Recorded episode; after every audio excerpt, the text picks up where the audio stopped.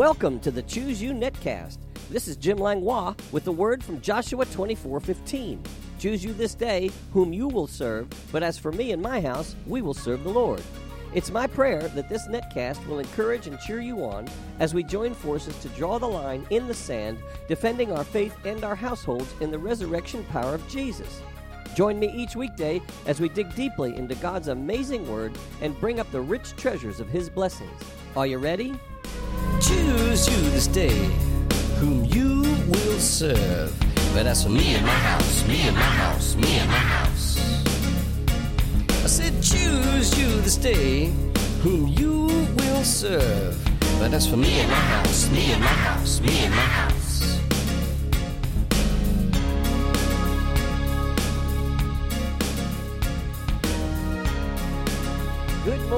Morning, Networld, and thank you for tuning in.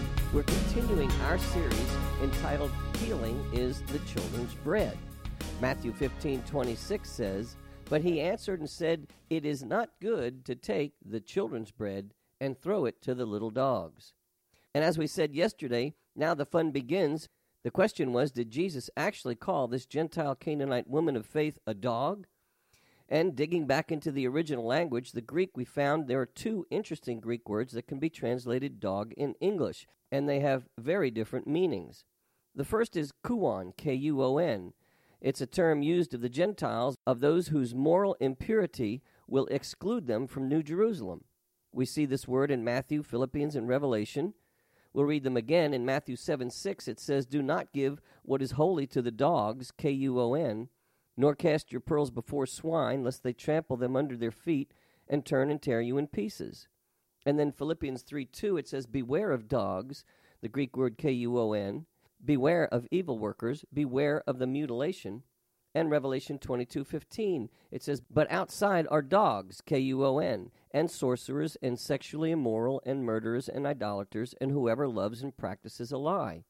However, as we mentioned yesterday, this is not the Greek word Jesus used when he spoke to this woman of faith. He used the word K U N A R I O N, which means, are you ready? A little dog, a puppy. Well, okay, let's review this story step by step. A Canaanite woman comes to Jesus seeking healing for her daughter who is severely demon possessed. She calls him Lord, Son of David. Jesus did not say anything. The disciples advised he send her away. Jesus states his purpose was for the lost sheep, those who are the real children. And the woman began to worship him and asked him for help. Then Jesus tells her a story. The bread is for the real children, not for the little puppy who typically begs at the family dinner table. The woman responds, But even the little puppy gets crumbs from the master's table. And Jesus remarks about her great faith and grants her request instantly. See, Jesus did not berate her.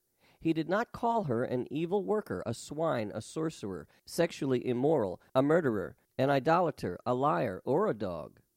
He did not relate to her that she was outside. Rather, he told a story that placed her inside at the master's table with a puppy that was begging for food below.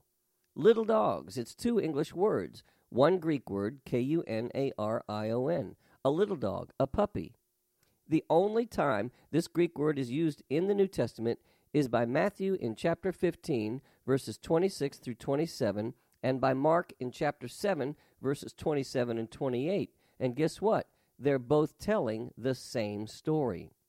What this means is Jesus, when speaking to this Gentile woman, was talking about little dogs or puppies, not a word used for Gentiles or an immoral and evil people. The moral of the story is you must know who you are and you must know who he is. The Greek word she used for Lord is kurios, K U R I O S. It means having power, authority, Lord, master, sir, owner, emperor, or king. She called Jesus the master. So picture yourself at the master's table. Are you the little puppy under the table waiting for the crumbs? Or are you the child sitting at the table with the bread on your plate? That's how Jesus was locating her faith, and he commended her as a woman of great faith. He saw her as God's child at his table with the plate of bread before her, and she agreed. This is why she was never offended. Healing is the children's bread, and if you are God's child, the bread is yours. So, whose child are you? Matthew chapter 15, verses 21 through 28. Then Jesus went out from there and departed to the region of Tyre and Sidon. And behold, a woman of Canaan came from that region and cried out to him, saying, Have mercy on me, O Lord, son of David. My daughter is severely demon possessed. But he answered her not a word. And his disciples came and urged him, saying, Send her away, for she cries out after us. But he answered and said, I was not sent except to the lost sheep of the house of Israel. Then she came and worshipped him, saying, Lord, help me. But he answered and said, It is not good to take the children's bread and throw it to the little dogs. And she said, Yes, Lord, yet even the little dogs eat the crumbs which fall from their master's table. Then Jesus answered and said to her, O woman, great is your faith. Let it be to you as you desire. And her daughter was healed from that very hour. So, did Jesus actually call this Gentile Canaanite woman of faith a dog? No, he did not call her a dog or even a little puppy. He was simply relating a story to see where her faith was and to see if she believed she was the child sitting at the table. He knew, she knew, but the disciples did not. They wanted to send her away. It's interesting that the story does not tell us what the disciples thought after her daughter was healed. If you do the math, the daughter's healing meant that this Gentile Canaanite woman was a true child, begotten of, or the immediate offspring of, the Master, and this was by faith. Remember our definition of the word children? It's the Greek word teknon, which means child, and it gives prominent to the fact of birth.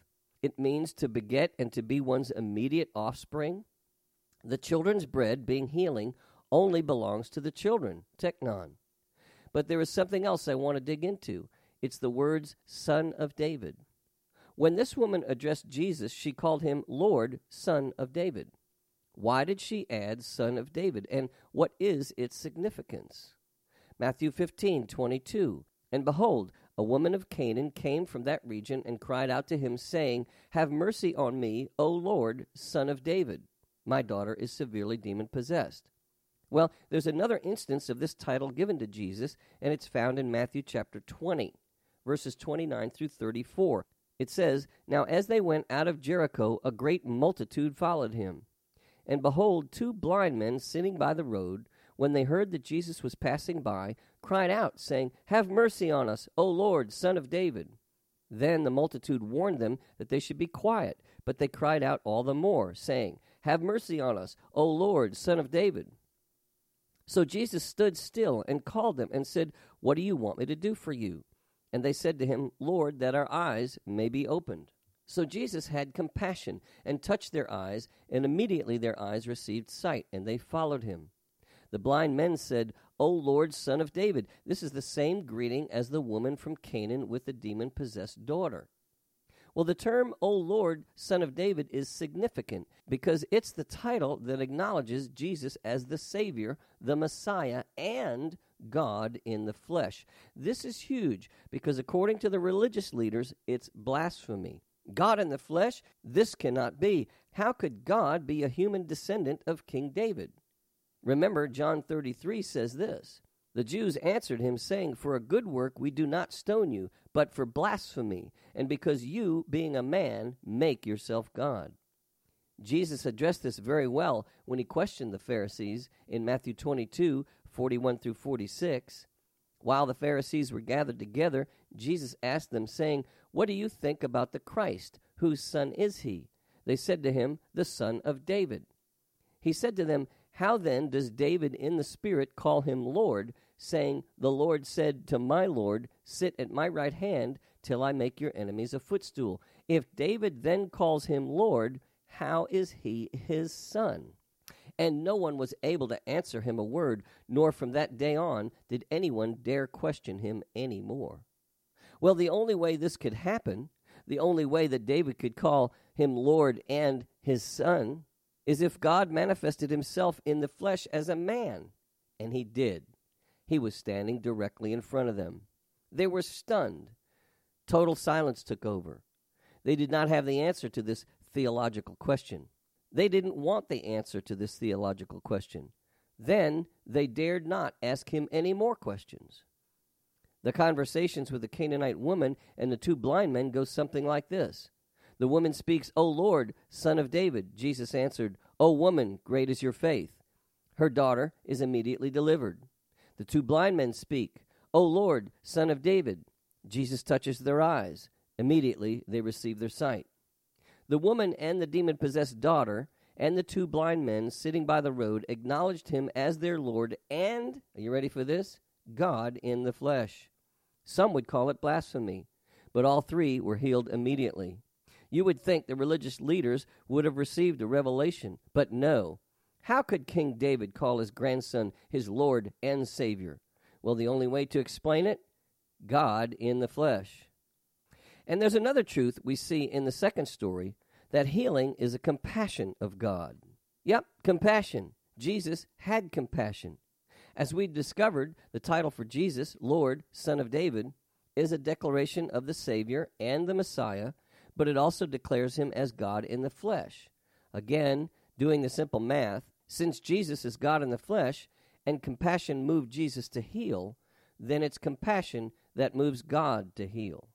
So, I conclude that healing is a ministry of compassion. Matthew 14 14. And when Jesus went out, he saw a great multitude, and he was moved with compassion for them and healed their sick. And provision is a ministry of compassion. Matthew 15 32 says, Now Jesus called his disciples to himself and said, I have compassion on the multitude, because they have now continued with me three days and have nothing to eat, and I do not want to send them away hungry, lest they faint on the way. And another one, forgiveness is a ministry of compassion. Matthew eighteen twenty seven. Then the master of that servant was moved with compassion, released him, and forgave him the debt. What is compassion? It's great affection and love. Mark chapter 1 verse 41 says, then Jesus, moved with compassion, stretched out his hand and touched him, and said to him, I am willing, be cleansed. Are you his child? Well, he is full of and moved with compassion toward you. Compassion in the original Greek is spelled S P L A N C H N I Z O M A I. It's splanchniznamai. Can you say that? Actually, it's pronounced splangnizamahi. It means to have mercy to alleviate the consequences of sin or suffering in the lives of others. Well, in review, we have discussed that healing can be physical healing, spiritual healing, mental healing, or emotional, deliverance from demonic attack, and even natural healing. That be the case, then sickness can be physical, spiritual, mental, demonic attack, and natural. But whatever the sickness is, healing is the children's bread. Time's up. Gotta go. See you tomorrow. I call you blessed. You have been listening to the Choose You Netcast with Jim Langlois. If you have enjoyed this program, you can find out more about Jim Langlois Ministries on the Master's House website at tmhnow.org. That's tmhnow.org. On the Media tab, you can listen to many more messages, subscribe to my daily devotional emails, and follow the link to my blog site. If you'd like to write me or become a financial partner with this ministry, my address is The Master's House, Post Office Box 1568, Mechanicsville, Virginia 23116. That's The Master's House, Post Office Box 1568, Mechanicsville, Virginia 23116. Online donations can also be made at tmhnow.org, and my email address is pastorjim at tmhnow.org. This is Jim Langlois saying, Be blessed, you and your whole household. Until next time. Choose you this day. But that's for me and my house, me and my house, me and my house.